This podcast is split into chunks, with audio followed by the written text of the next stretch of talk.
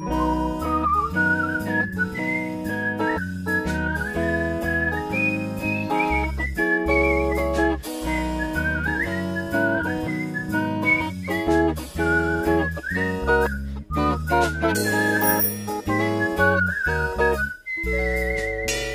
Campus-SpezialistInnen.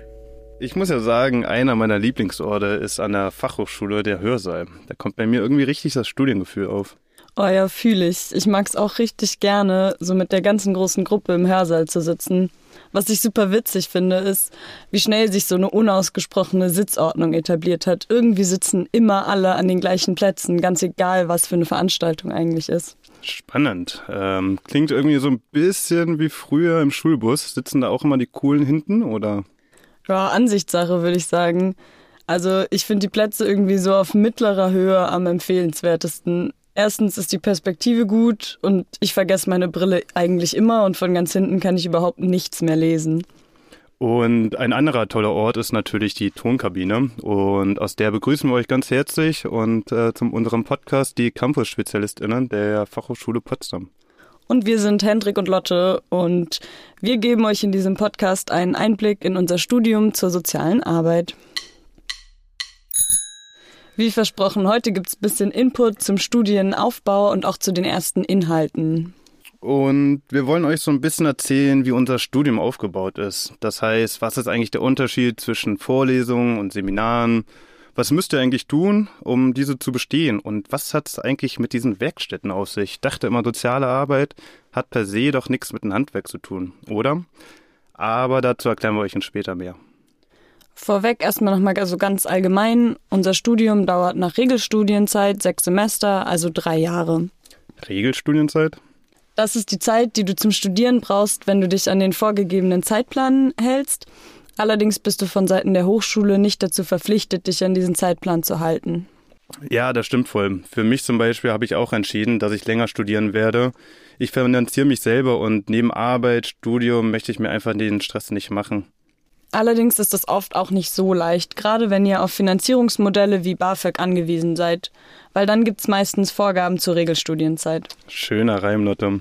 Aber ja, das wollen wir jetzt gar nicht so weit vertiefen, weil zur Studienfinanzierung könnten wir eine ganze eigene Folge machen. Wenn ihr weitere Fragen dazu habt, dann wendet euch sehr gerne an die zentrale Studienberatung. Die geben euch sehr gerne Auskunft über solche Themen. Der Beginn vom Studium der sozialen Arbeit ist immer im Wintersemester, also Anfang Oktober. Und neben den klassischen fünf Semestern gibt es noch das Praxissemester, aber auch darauf werden wir heute nicht genauer eingehen, ähm, sondern machen wir irgendwann nochmal eine extra Folge zu. Aber erzähl mal, Lotta, wie war es eigentlich für dich, das erste Mal so in den großen Hörsaal zu kommen und wie häufig bist du da eigentlich? Oh, ich habe mich total schlau gefühlt. ich finde es irgendwie einfach eine gute Stimmung im großen Hörsaal. Und ich bin da nur, wenn wir Vorlesungen haben, weil alle anderen Veranstaltungen wie Seminare finden in den kleinen Räumen statt, den sogenannten Seminarräumen. Okay, spannend. Aber ähm, jetzt wirfst du so ein bisschen Wörter um dich herum wie Vorlesungen und Seminaren. Möchtest du die vielleicht erklären für unsere ZuhörerInnen? Ja, Vorlesungen sind eigentlich genau so, wie man das aus dem Film kennt. Es gibt den großen Hörsaal, viele Studierende und dann ganz viel spannenden Input. Also natürlich sind auch nicht alle Vorlesungen gleich, aber vom Grundgedanken geht es weniger um Diskussion und Austausch, sondern eben eher um Input. Ihr könnt euch das vorstellen wie Frontalunterricht.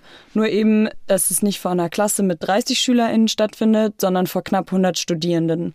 Aber es gibt auch immer noch mehrere Möglichkeiten, dazwischen Fragen zu stellen oder eben, dass es doch Austausch gibt. Jetzt im zweiten Semester hatten wir Vorlesungen im Bereich Sozialpolitik, Recht und digitale Medien. Vielleicht irgendwie auch nicht so richtig Themen, die die meisten erstmal so direkt mit der sozialen Arbeit in Verbindung drängen würden. Recht ist natürlich ein Begriff, unter dem sehr viel fällt. Schwerpunkte für uns waren zum Beispiel Kinder- und Jugendhilferecht sowie das Familienrecht, aber auch Grundlagen zur Sozialleistung wie Arbeitslosengeld waren noch Thema.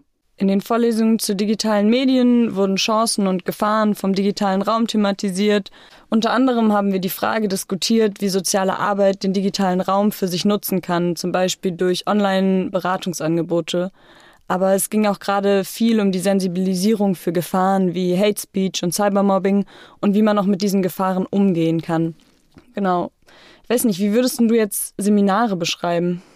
Seminare sind so ein bisschen wie ihr vielleicht den Unterricht aus der Schule kennt. Das bedeutet, es sind meistens kleinere Gruppen, in der Regel so 10 bis 20 Studierende.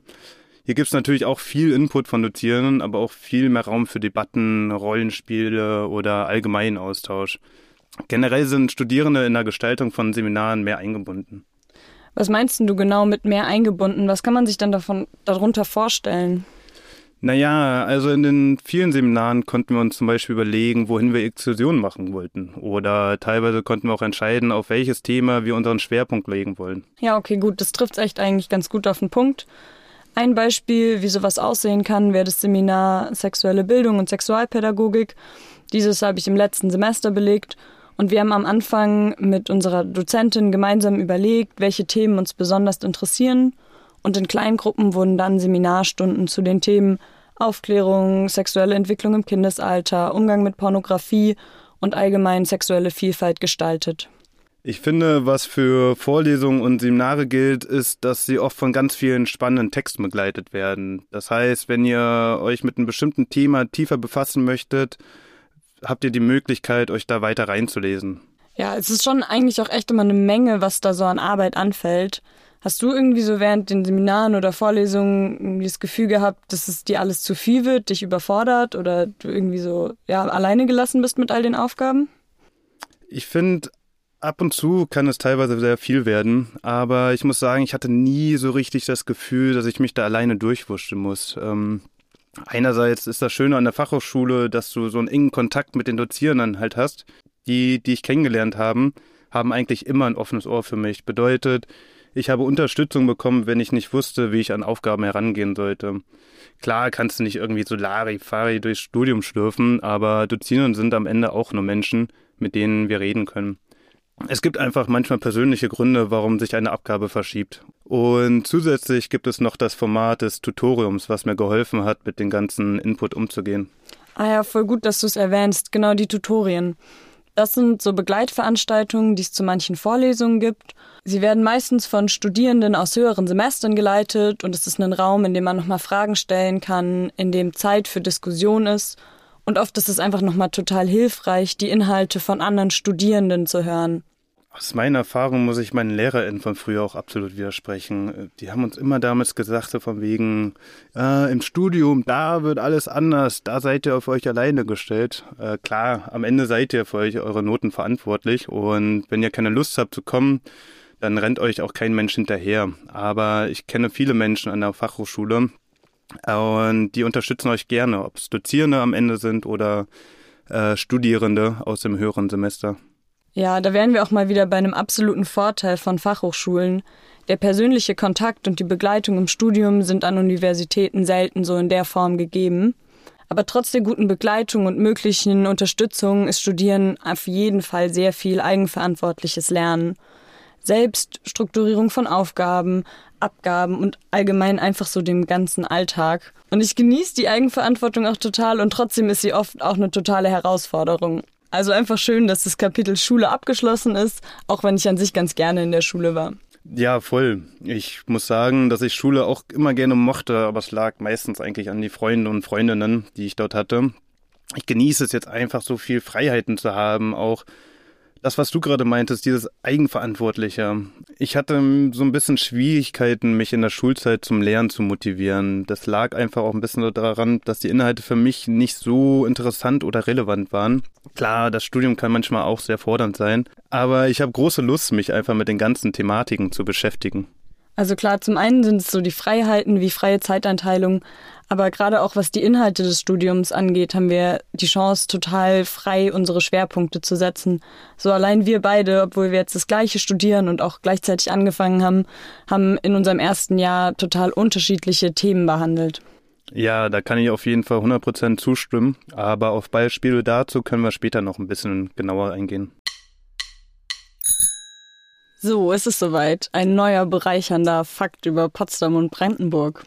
Mir gefällt dein ironischer Unterton da irgendwie nicht. Ich finde, unsere Fakten sind schon sehr essentiell und jeder Mensch, der in Brandenburg wohnt, sollte diese auch kennen. Aber ja, hau mal raus. Was möchtest du uns denn heute Wichtiges über Brandenburg mitteilen? Ja, absolut. Die sind total relevant. Also, weil wusstest du schon, dass Brandenburg das Bundesland mit den allermeisten Alleen ist, beziehungsweise die längste Strecke an Alleen besitzt? Wahnsinn. Und ähm, wie lang sind die? Es sind zusammengerechnet 8000 Kilometer Alleen. 8000 Kilometer? Du weißt schon, dass das doppelt so lang ist wie der Durchmesser vom Mond? Ja, und wart's ab, weißt du, woher die eigentlich kommen?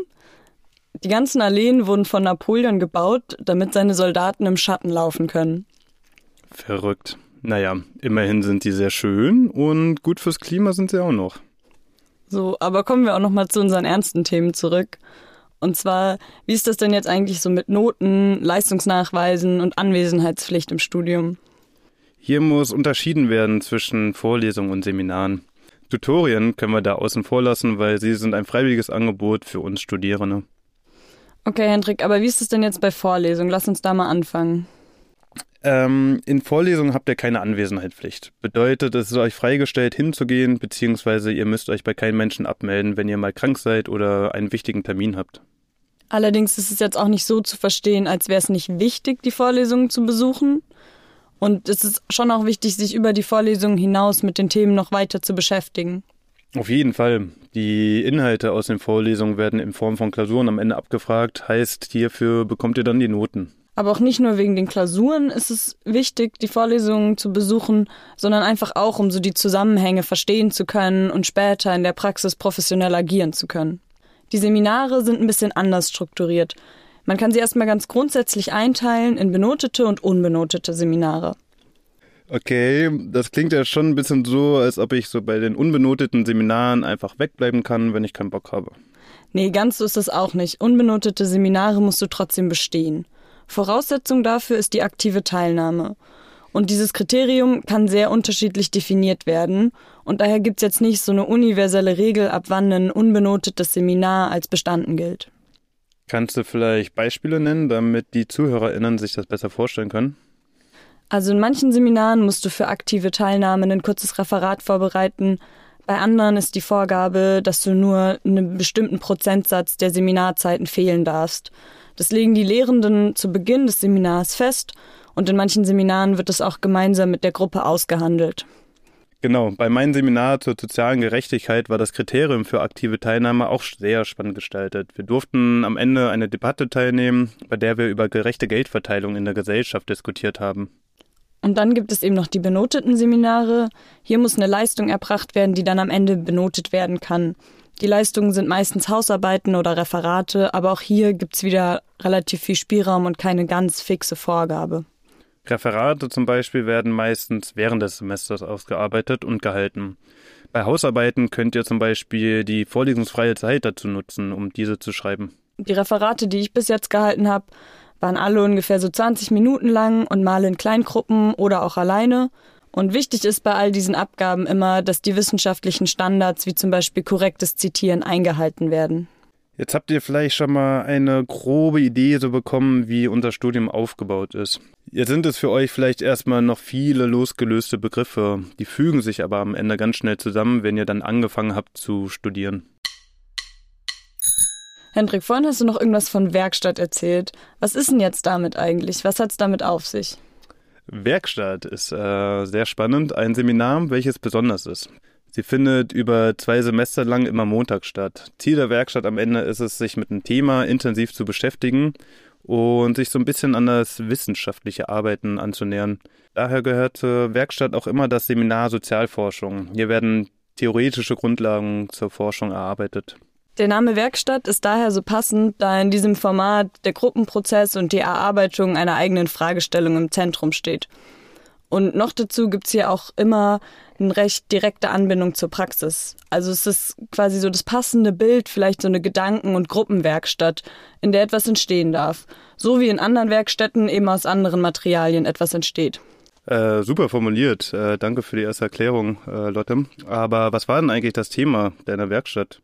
Meine Werkstatt hat sich mit Jugendarbeit im ländlichen Raum beschäftigt. Ausgangspunkt war für uns das Projekt Raumpioniere. Dieses Projekt hat das Ziel, die Teilhabe von Jugendlichen eben im ländlichen Raum zu fördern. Und eigentlich war auch eine Exkursion geplant, um das Projekt besser kennenzulernen, aber das hat leider wegen Corona nicht geklappt. Ein weiteres Thema, mit dem wir uns beschäftigt haben, war die Frage danach, was eigentlich ländlicher Raum ist. Alles, was kleiner als Potsdam ist oder alles, wo nur zweimal am Tag der Bus hinfährt. Also umso länger wir über die Frage nachgedacht haben, haben wir gemerkt, dass es gar nicht so einfach, da eine Antwort drauf zu finden. Und auch ganz grundlegend haben wir uns noch damit beschäftigt, was Jugendarbeit so ist, wie die gesetzlichen Rahmenbedingungen sind und auch so Fragen wie, was Politik und Jugendarbeit, Gesellschaft und soziale Arbeit eigentlich alles miteinander zu tun hat. Endprodukt der Werkstatt ist dann am Ende des zweiten Semesters der Sozialreport. Sozialreport, so ein komplex klingender Begriff, aber eigentlich doch ganz einfach. Ja, genau. Es ist ein Forschungsbericht, der als Gruppe erstellt wird zu der selbstgewählten Fragestellung. Der besteht also sowohl aus Literaturrecherche und zum Beispiel auch den geführten Interviews, die dann noch ausgewertet werden. Aber auch hier ist es wieder von Werkstatt zu Werkstatt ein bisschen unterschiedlich, wie das am Ende genau aussieht. Was hast du denn für eine Werkstatt gemacht und worum ging es am Ende in eurem Sozialreport? Meine Werkstatt war Diversity und Diskriminierung. Schwerpunktmäßig haben wir uns mit der Diskriminierung von Sinti und Roma beschäftigt, den Antiromaismus. Sintize und Romnias, welches die gegenderte Form ist, werden in unserer heutigen Gesellschaft stark diskriminiert. Ob in der Schule, auf der Arbeit oder auch bei Behörden. Ich muss selbst zugeben, dass ich vor dem Seminar auch sehr wenig über die Roma-Community wusste und doch schon einige Vorurteile hatte. Diese waren sehr geprägt durch Bilder, Geschichten und einfach mangelnde Aufklärung in unserer heutigen Gesellschaft. Wir haben viele Ausflüge in der Werkstatt gemacht und auch Interviews mit den Betroffenen geführt. Unsere Forschungsfrage am Ende für den Sozialreport war, inwiefern Romnias und Sintize Diskriminierung in verschiedenen gesellschaftlichen Bereichen erfahren. Dazu haben wir uns unter anderem mit ihrer Geschichte beschäftigt. Und wie ihr merkt, trotz des gleichen Studiengangs gibt es hier super viele unterschiedliche Themen und das ist auch eine total ähm, ja, positive Sache an diesem Format der Werkstatt. Gerade auch um sich mit dem wissenschaftlichen Arbeiten zu beschäftigen, ist die Werkstatt super spannend und sehr geeignetes Format, da es eben nicht nur reine Theorie ist, sondern mit viel Praktischem verbunden ist. Aber es ist gelegentlich auf jeden Fall auch eine Herausforderung, mit 15 Personen einen Sozialreport zu schreiben.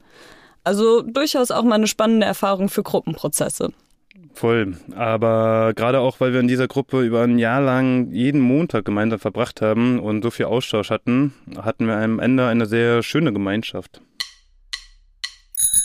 So, Lotte, jetzt haben wir doch alles bequatscht, das wir uns vorgenommen haben, oder? Ja, das war soweit mit unserem Überblick zum Studienaufbau soziale Arbeit, einfach nur Menschen helfen. Ähm, auf diese spannende Fragen und weitere Vorurteile über die soziale Arbeit könnt ihr euch in der nächsten Folge freuen. Ich freue mich auf jeden Fall schon drauf. Und natürlich dürft ihr uns gerne auch an campusspezialisten at fh-potsdam.de eure Fragen schicken oder einfach einen Kommentar unter der Folge dalassen. Wenn euch diese Folge gefallen hat, würden wir uns natürlich auch über fünf Sterne freuen. In den Shownotes findet ihr wieder den Link zu unserem Newsletter und auch zur zentralen Studienberatung, wenn ihr noch weitere Fragen wie zur Finanzierung oder ähnlichem habt.